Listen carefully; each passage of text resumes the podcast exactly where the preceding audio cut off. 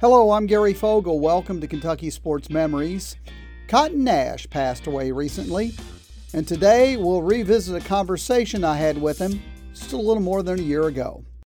At Watson's, we've been delivering all the family fun and relaxation to our local community for over 50 years. Our mission is to provide high quality home recreational products and home furnishings to our customers that bring families and friends together for a break from the daily stresses of life. Shop the largest local selection of in stock products for your home, inside and out, and get the guaranteed lowest price in the USA. Only at Watson's. Charles Cotton Nash passed away a couple of weeks ago. Back in the early to mid 60s, he was a three time basketball All American at the University of Kentucky.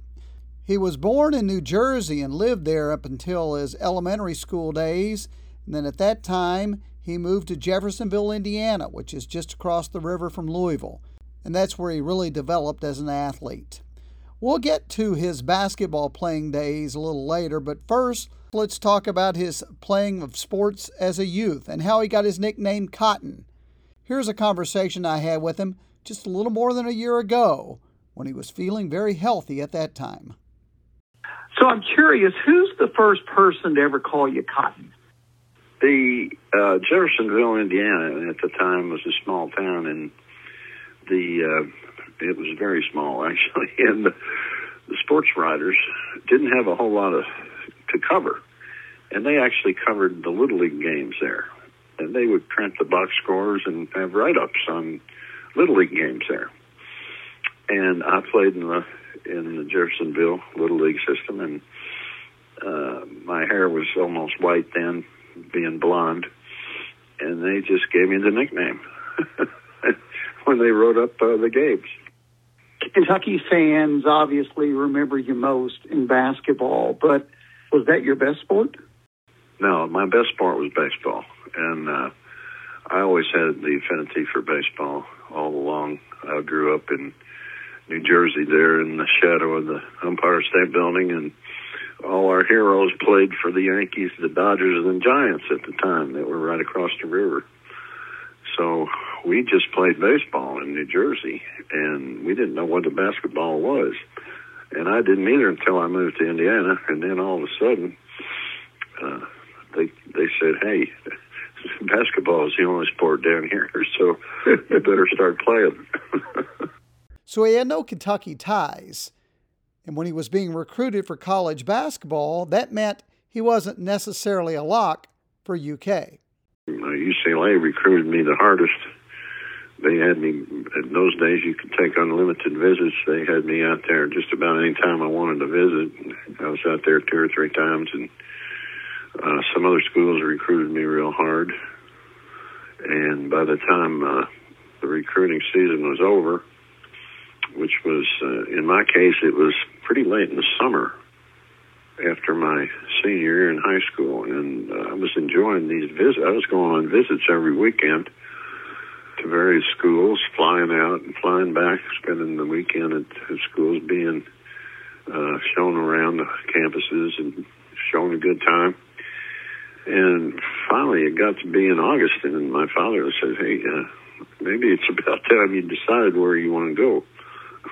school starts in another month, so uh, my decision boiled down to uh, about where I wanted to play, and I, I wanted to play in the SEC. And at that time, the, if you wanted to play basketball, premier school, of course, was Kentucky. So that's how I made that decision.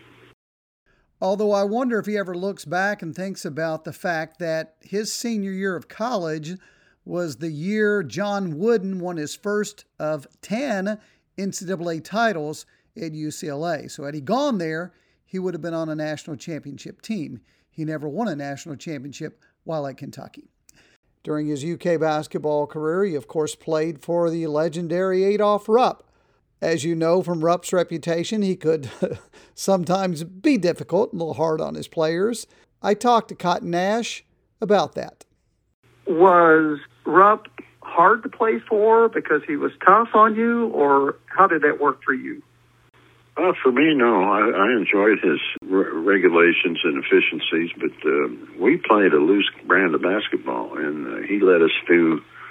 He let us be uh, be ourselves out there in the court. He he wasn't he wasn't one to get off the bench during the game, as you'd see a lot of these coaches do today, and try to direct traffic on every play. he let us play because he had prepared us well in practice. We had to, each person had their own moves, and if we wanted to make one, we could do it, and he was fine with that. So we had um, every, I enjoyed playing for him.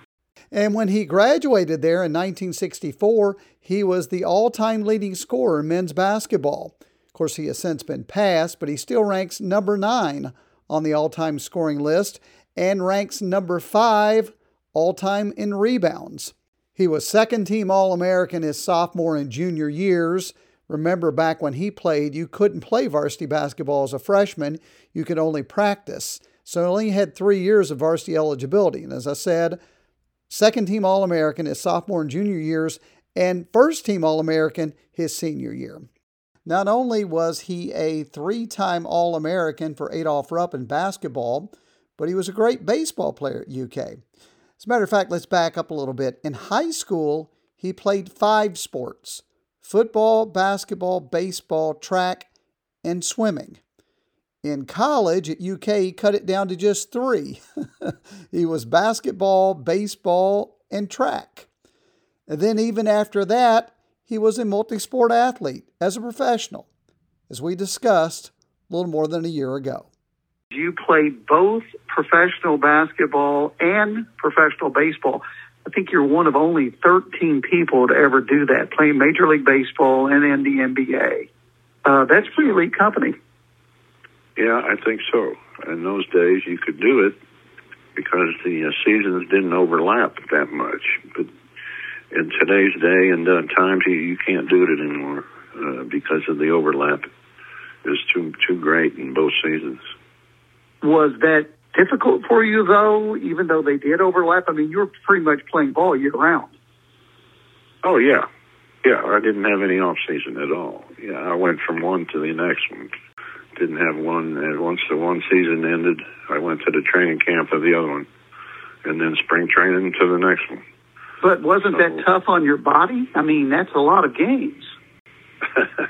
it eventually caught up to me, and I had to decide which one I prefer. Well, I preferred baseball all along, so I, I stayed with the baseball. But it was uh, probably more mental. Uh, you didn't have uh, the mental aspect of it was hard. Not only did he play in the NBA and Major League Baseball, he also played for the Kentucky Colonels of the old ABA. He was pretty busy. At Watson's, we've been delivering all the family fun and relaxation to our local community for over 50 years. Our mission is to provide high quality home recreational products and home furnishings to our customers that bring families and friends together for a break from the daily stresses of life. Shop the largest local selection of in stock products for your home, inside and out, and get the guaranteed lowest price in the USA. Only at Watson's. How good was Cotton Nash? Well, for that question, I went to Oscar Combs. Many people consider Oscar a, somewhat of a historian, unofficial historian of UK sports, but Oscar, a longtime member of the media, he's seen a lot of UK players over the years, so I had a conversation with him about Cotton Nash. I think Cotton is often overlooked as far as one of the all time greats in UK basketball history. People mention a lot of other names before they mention him. Where do you rank him as far as one of the all-time greats in UK? Hey, it's it's sort of like ranking Babe Ruth and Hank Aaron. You got to remember, he played over 70 years ago here. Uh, he is overlooked. Uh, he was the leading scorer of all time up to when he left, but he was such an exciting player, and I think he was sort of the beginning of the of the new era of the up and down court player that you had later on in uh, in Coach Rupp's career. Cotton Nash, the ninth all-time leading scorer in UK basketball history, passed away just recently. That'll do it for the show this week. Thank you so much for being with me. Gary Fogle, Kentucky Sports Memories.